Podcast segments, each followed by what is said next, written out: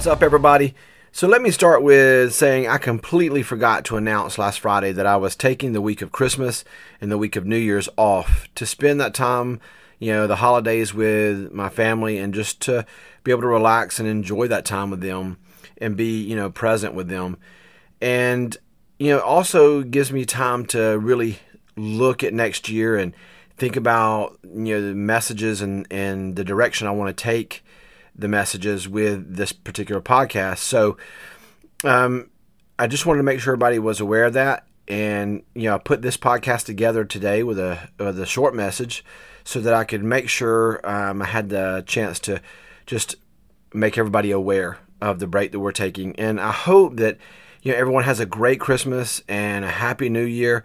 And I look forward to bringing everyone fresh new podcasts each week throughout 2022. So, please, after this podcast, feel free to look over and listen to any of the previous podcasts. There's a lot of them um, out there uh, on this particular channel. And I also want to make sure that you guys are looking out for the new podcast that will drop on January 3rd of 2022. Uh, make sure you guys are, are looking forward to that. And, you know, it's always my goal to encourage every listener in their faith to walk closer with God and to live boldly for our Savior. May your life be covered in prayer, fueled by passion to share the gospel, and guided by the purpose God has uh, has for you. That is P3 prayer, passion, purpose. The other day I heard a message, and the speaker was talking about Gideon, and he mentioned the verse uh, in Judges uh, chapter 6, verse 14, where it says, The Lord turned to him and said, Go in the strength you have and save Israel out of Midian's hand. And I am not, am I not sending you? This verse jumped out at me with a simple yet powerful message. The Israelites had done evil in the sight of the Lord, so he turned them over to the Midianites and allowed the Midianites to conquer them and wreak havoc on them for seven years. Then one day the angel of the Lord appeared to Gideon and said, and said, The Lord is with you, and called him a mighty warrior. Now, Gideon being the smallest of his family, who was the smallest, you know, of his tribe, and his tribe was the smallest of all the tribes, you know, he looks at the angel like he's probably like he's delusional, you know, and excuse me, I'm the runt. I'm the weakest in all of Israel, basically. How am I a mighty warrior? But Gideon doesn't see what God sees. He only sees what he has been conditioned to see and believes what he has been told to believe.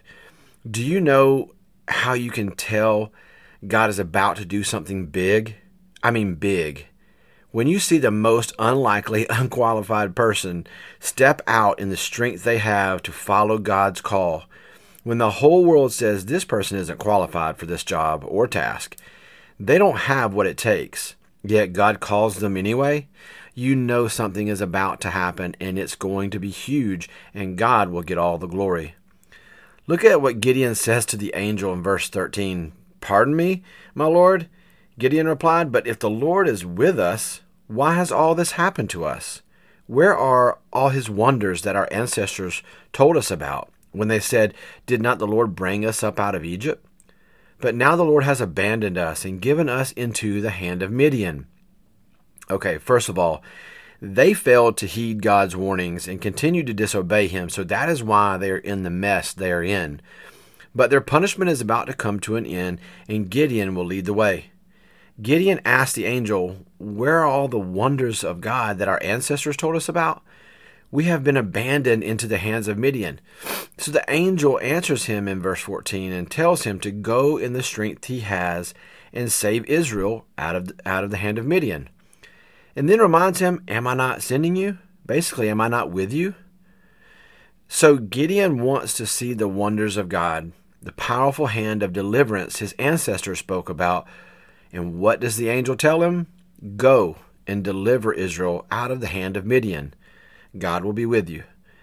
Gideon wanted to see God move. He wanted to see Israel be delivered from their enemy. He wanted God to do something. He just wasn't expecting God to send him to do it. Isn't that how God works? So often we ask God to do something about a situation, you know, or to send someone to help. And God says, Go, I'm sending you. We look around waiting on God to send someone, and God says, I've already have. I sent them you. Then we start like, you know, Gideon with all the excuses. I'm too small. I'm not qualified. I can't do that. You know, I don't know what to do, etc., etc. But God says, Go in the strength that you have, and He will be with you. He doesn't say, Wait and I will build you up first and give you supernatural strength before you go, or wait until all the stars line up in your favor, so to speak. He says, Go in the strength you have, and He will be with you. Sometimes we wait and you know we wait around for opportunities that we know we can handle. Eh, we know we can do them, you know. But how does God get the glory for that?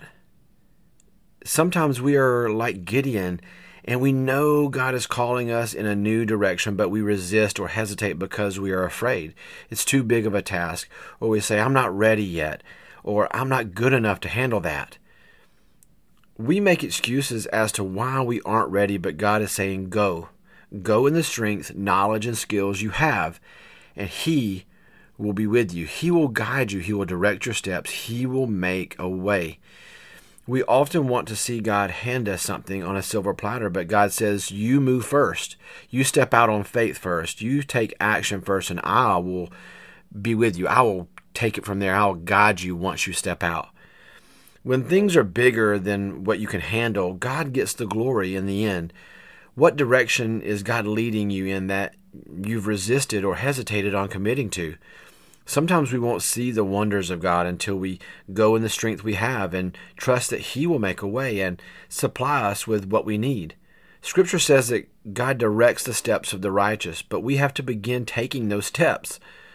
As we heed, eh, eh, I'm sorry, not heed, but as we head into the new year, I hope that you will step out on faith wherever God leads. If you feel God calling or tugging your spirit, in a certain direction or area, go ahead and step out in the strength and faith that you have and see what God can do. God, I pray for everyone listening as they go through uh, the rest of this year and into the new year. I pray that you would open the doors that only you could open. I pray that you would stretch their faith and call them up higher. I, God, I ask you to call your people into their purpose, and I pray they would have the faith to follow that call. Give us a peek at what you are leading us uh, to, or where you are leading us. Um, just, just a glimpse, Lord. Some people will be entering a new chapter in their life, and I pray that you would, you would be with them every step of the way. God, let 2022 be a year that you call your people higher. Let the revival begin, Lord. Call us into our purpose, Lord, and may we be a people that seeks to honor you. Give us victory over the enemy and grant us your favor, God. Let us let those around us see the favor and realize there is a God in heaven who loves them too. God, work through your people in this coming year. Prepare us for what is to come. Empower us to do the work you have called us to do. And we will be faithful to give you all the praise. Amen.